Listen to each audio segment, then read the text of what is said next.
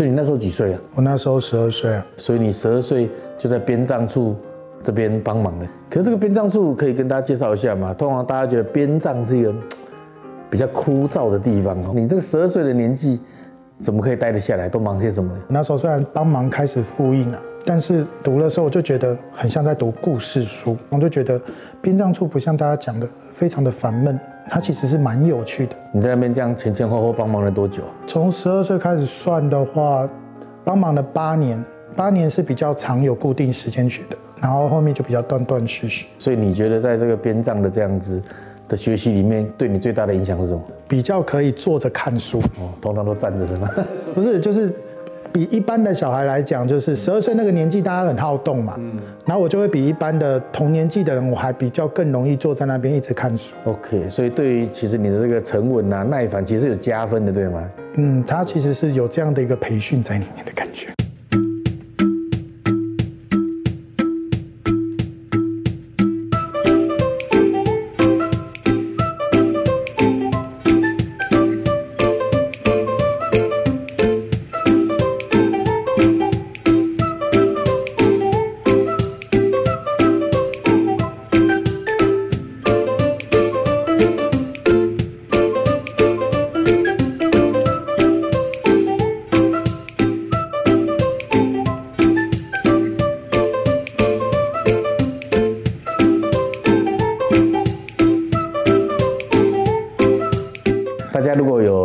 到我们这个开始的那个下的这个标啊，叫做边藏神童啊，可以解释一下这是怎么回事吗？编葬呢，其实在讲的就是我在十二岁那时候进入编葬处的这个经历嘛。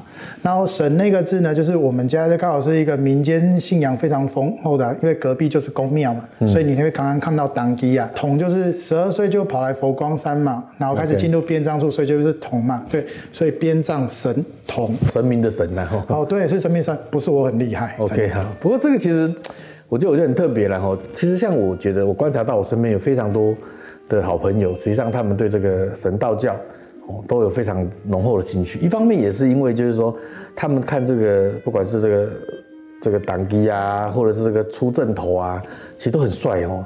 所以如果你家有这样的姻缘，那你为什么最后会投入到佛门里面来？你不会觉得这个其实很很吸引你吗？不会，说实在，我那时候小的时候，我就看到一个党机啊，拿着狼牙棒一直往自己背后，哎，背后打，然后打到之后，整个背后都是血。然后我昨天第一个想说，他不需要送医院急诊吗？为什么大家都一直在拜他呢？后来呢，就是因为我的狗伯咒嘛，他是佛教，他就告诉我说，开始讲一些佛教故事跟藏经啊。我突然发现佛教在渡人方面好像不需要到当机这么激动，那就是小时候的概念，就觉得佛教是很和善的。哦，其实当然也不完全是这样的哦，只是说你小时候就种下了这样的印象，就对对了。如果你在在佛光山的这个编葬处这样子的一个编葬的学习啊，对于你最后选择佛教这件事情，它是有影响的吗？有，嗯，因为在阅读，其实，在阅藏的过程中，你看到很多佛教度化人的故事，你会觉得佛教是在这样的度化人的过程中，带给很多人希望的光明。那时候就是大师，就是师傅上人会一直在在跟很多的信徒开始做演讲，你也有很多机会去听，因为有这样的一个概念，你就会觉得佛教是很美好。触动你的是那些藏经，还是你在听师傅的演讲啊？藏经它是一个埋下的根跟例子，然后师傅在讲人间佛教的时候，就像那个在浇灌的水嘛，所以就是一个种子种下，你总是要有光跟水来浇。你十二岁就有这种感觉了，对啊，那你真的是神童 你十二岁就这样觉得了吗？是十二岁你可以你可以举个例子吗？就是那时候我记得师傅有讲的，那时候有种三好，你只要好好的祝福别人，嗯，你就是在做一件善事。然后我就觉得说，我这样的话，一句祝福的话，我只要很开心的给人家一个笑容，跟人家讲一句祝福的话，其实在十二岁的我那时候，我就觉得我在做善事，OK，然后我在我在行大师讲的人间佛教，所以我就觉得说，那个大师讲的佛法是从生活中每一个课都可以使用，我就觉得那个是真的是我认识的佛教充满了光明跟喜。嗯嗯嗯，哎呀，真的是三根巨树。不过我觉得是这样子，就是说我们在很小的年纪就能够在这样一个环境里面去熏习，然后不管是思想上的，或者说比如说你在这个帮忙的过程里面，对于自己的沉静的养成，实际上我觉得很珍贵哦。这个对于你后来像大家知道我们这个慧安法师，他现在实际上是我们都监院的四单文书啦哦。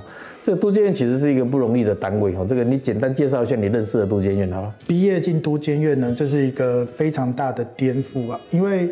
前面认识的佛光山看，就是边藏处那一块，会觉得这是佛教都是属于宁静的美，嗯，充满了美好。是是都监院不美是吗？讲清楚。哦，不是，是到了都监院之后，发现是它呈现的是另外一种动态的美，一种服务服务性质的。对啊，叫什么？洞中静中养成，洞中磨练。OK，所以到了都监院就是一种从洞中去服务，就是如何去实践的部分。所以，所以你你是从小在这个佛门里面。然后呢，这个编藏的参与，然后你是读完书就直接来崇明学院就读了吗？还是你有社会经验工作？大学是做兼职啊，然后兼职毕业后就直接来念佛学院。你那兼职做什么事情？就是机械工程设计的绘图啦，嗯，就是会画机台、画零件、画工业设计，嗯，画床座、画。反正就是公园的运动工具，所以这个也是要非常耐烦，就是基本上一坐下去可以坐一天。你是天生这样，还是因为编藏的训练呢？在编藏，小时候是在编藏处啊，然后看藏经、看故事嘛，就把它当故事书看，所以一次看可以看一天。然后呢，这个功能呢就转到绘图之后，就是坐下去之后，一天呢至少。都可以画好几十张图哦，好省成本哦。没有，所以所以那个，我觉得其实可以做一个招生广告，就是那个 如果家里的小朋友需要培养耐心跟定力，对不对？欢迎送来佛光山。不过是这样，就是说从从这个没有进入过没有经历过职场哦，等于说只是做一些助教的工作然后，那你现在其实承担是一个佛光山的行政的中心然后都监院嘛，对啊，你觉得这个你可以适应吗？适应吗？其实说实在，学工的时候就是不用担心太多，就是不用太多注意太多的细节。但是到了多经验之后，就要学习如何交流。交流是跟人讲话，跟人讲话。OK。因为以前是只要跟图纸交流嘛，跟机台交流，跟工具交流。可是现在是要跟人交流，要去看人的表情，嗯，然后看大家讲话的一种状态，嗯，然后这个呢，就是到现在都还在学，是不敢说学得很好这样。那你觉得你在这个投入这个环境里面，最大转换转变是什么？应该是改变了一些生活模式的心态。学理工科的，有时候我们在学学校的时候讲话很直，大家在对话，当你不开心的时候，就是三字经直接冲过去了，然后最后讲话。以前也这样是吗？呃，以前没有，不过没有用三字经，但是讲话就会变得比较尖锐。嗯嗯。就是我不会去考虑你的心情，嗯，我想办法把你一针过去，就是你就是不要再讲话。然后到现在，你就要变得比较柔和一点。就像师傅讲的，说话要有艺术。就算你要骂一个人，你也要骂到他不会。你在骂他，但是他会觉得很开心的被你骂。哦，像你以后你称赞我说，我要思考一下。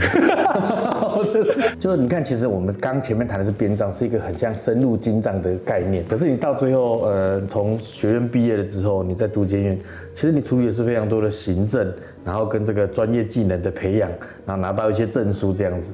那你会不会觉得你离佛教越来越遥远了？在从以前是经中的养成嘛，在学部的时候是经中的养成，东中的磨练，其实在于面对到不同的人和事情的时候，自己的内心总是一个是起起烦恼嘛，嗯，然后也会起一些嗔恨心，嗯，然后在这些状态起来的时候，就开始反观自照，这我一直在在于所有的因缘观察过程中，慢慢的一直努力的修正，找到自己的不好。然后去修正，让大家可以接受。如果要举例来讲的话，其实最深刻的就是水陆法会的时候，然后是在半夜睡觉的时候，半夜两三点手机响起，然后就是到场的法师打电话告诉我说，他忘记填帮信徒填那个交通资料，然后信徒已经在飞机上，嗯，已经在半空中了，然后他就一直很紧张的一直跟我叙述。如果说呢，照以前功课性格，呢。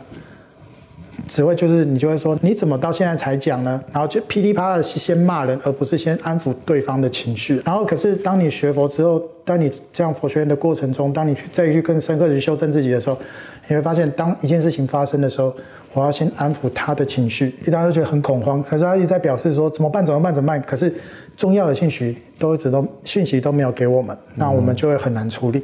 所以第一个就变成说，在这种过程中，我就会先学会的就是学到就是。我要先安抚他的情绪，嗯哼，如何让信徒平安的落地之后，还有人可以接，让他们感觉到就是像回家一样。OK，令众生欢喜就是令诸佛欢喜，这样。对，我们既然出了家为要为所有的信徒服务。那既然如此，不管他是什么时候来，他都是我们应该要度的人。所以其实你觉得你在安排这些事情，对你来说其实是一种度众，是吗？对，那你觉得是什么信念支持着你这个度众的行为啊？因为那时候呢，其实对于学院刚毕业来说，我觉得我不太会讲说，可是我又想为常驻为所有的弘法尽一份力，所以不管做一个多小的齿轮，只要可以服务到来山的信徒大众，让每个人在这边感受到欢喜。我觉得做这些事情都非常的有意义。其实很多东西不是用讲说的，我觉得在佛光山的学习，在佛光山佛法的实践，一直都不是只有靠嘴巴讲说，它很多时候是很多人在生活里面必须实践出来。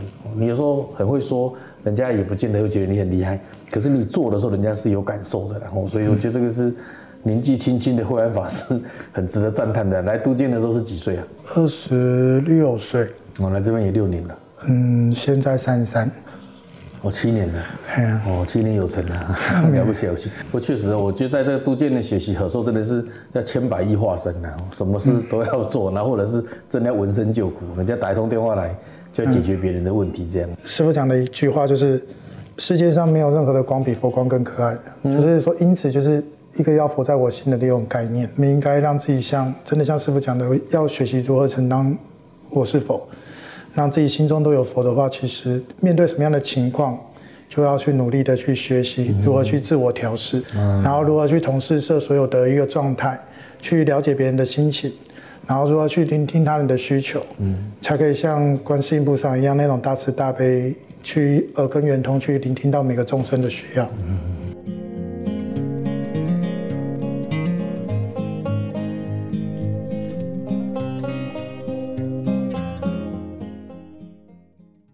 到丛林，你想要遇见谁？